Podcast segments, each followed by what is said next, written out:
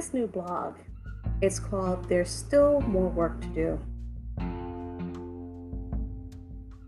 In the picture that you will see in the blog's description, describes perfectly how I am feeling right now. I am being ripped apart with the injustice, the memories, the call for victims' rights, and the work that needs to be done.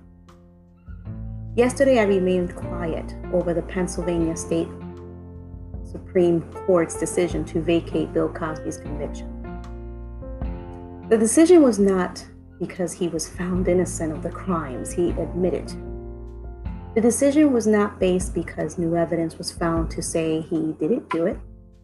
No, the decision was based on the fact that the prosecutors reneged their promise not to convict him if he answered questions honestly for a civil suit.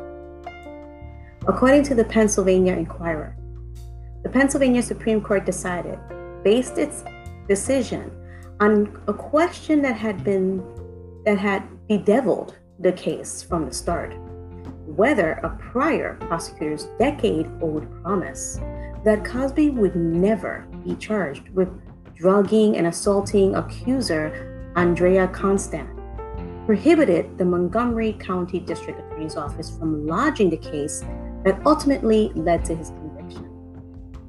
Justice David N. Wecht, writing for the majority, found that it did, citing Cosby's reliance on the vow when he agreed to give incriminating testimony in a civil case Constand had filed against him, testimony that the justices said was improperly used years later against Cosby at his criminal trial.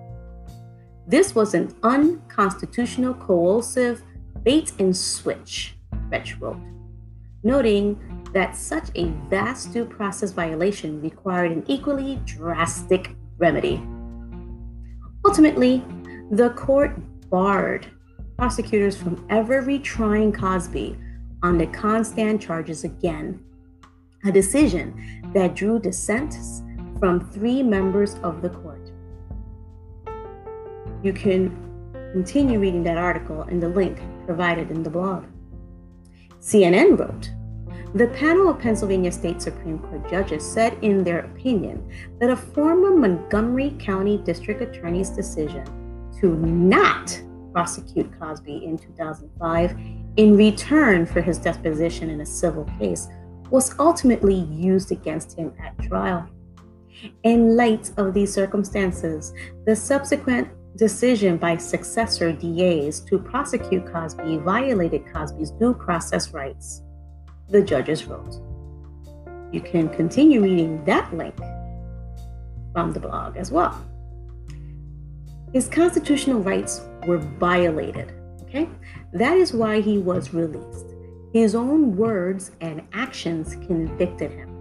His words in the civil suit were not supposed to be used in a criminal case. He was okay with paying the women off for his deviousness with money.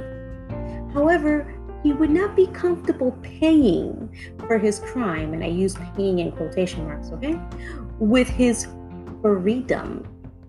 Money is disposable, but time is precious, I guess.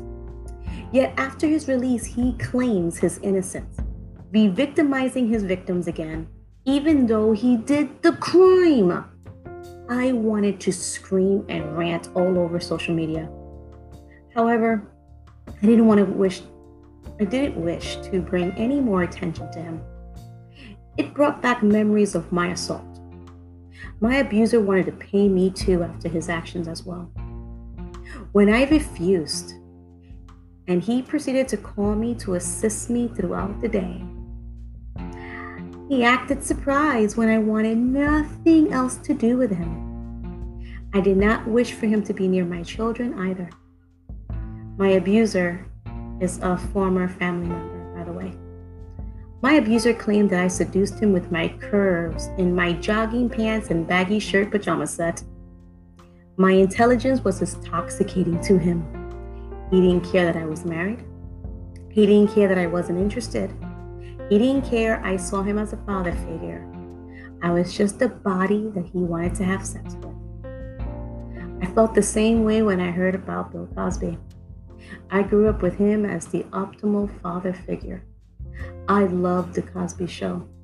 It broke my heart that my TV dad used his position to abuse other women who sought mentoring into the business.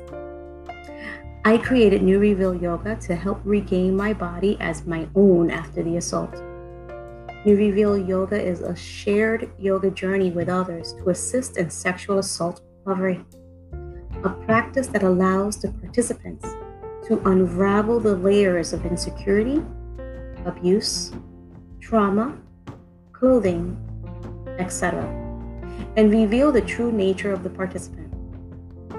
My goal is not only to celebrate the new body, provide a healing tool for sexual assault trauma, but also a revolution towards the rape culture. Consent in big, bold letters, and permission in big, bold letters, being the main vocabulary words. The human body reflecting the physical armor protecting something is precious versus just a sexual object.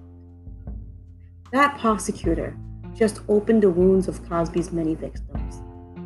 I understand he felt he should have done the deal. However, now because of his constitutional rights being violated, he can never be put to trial for anything used from that testimony again. oh, it makes my skin crawl to think that Bill Cosby, he still thinks drugging someone and sexually touching them or having sex with them without consent is okay, only because he's a celebrity. Freaking disgusting. As the title of this blog states, there's still more work to do. This case may be a stumbling block for victims' rights, along with the abortion laws coming out of some state legislatures here in the United States but it cannot be the end of the conversation. NuReveal Yoga will continue to do its part to revolutionize the consent culture versus the rape culture. Nudity is not permission for sex. Nudity is not indecent. No is no. Sex without consent is rape. If it ain't yours, don't touch it without permission. The same goes for my body. Keep it simple, just like it was when you were in nursery school. Keep going. Keep speaking your truth until rape no longer exists. I hear you. You are heard. I am part of the Me Too movement. I have survived, and so can you. I love you all. This is Luna from NuReveal Yoga. Many blessings sent your way. Mucho bendiciones. Stay safe. Stay healthy. Much love.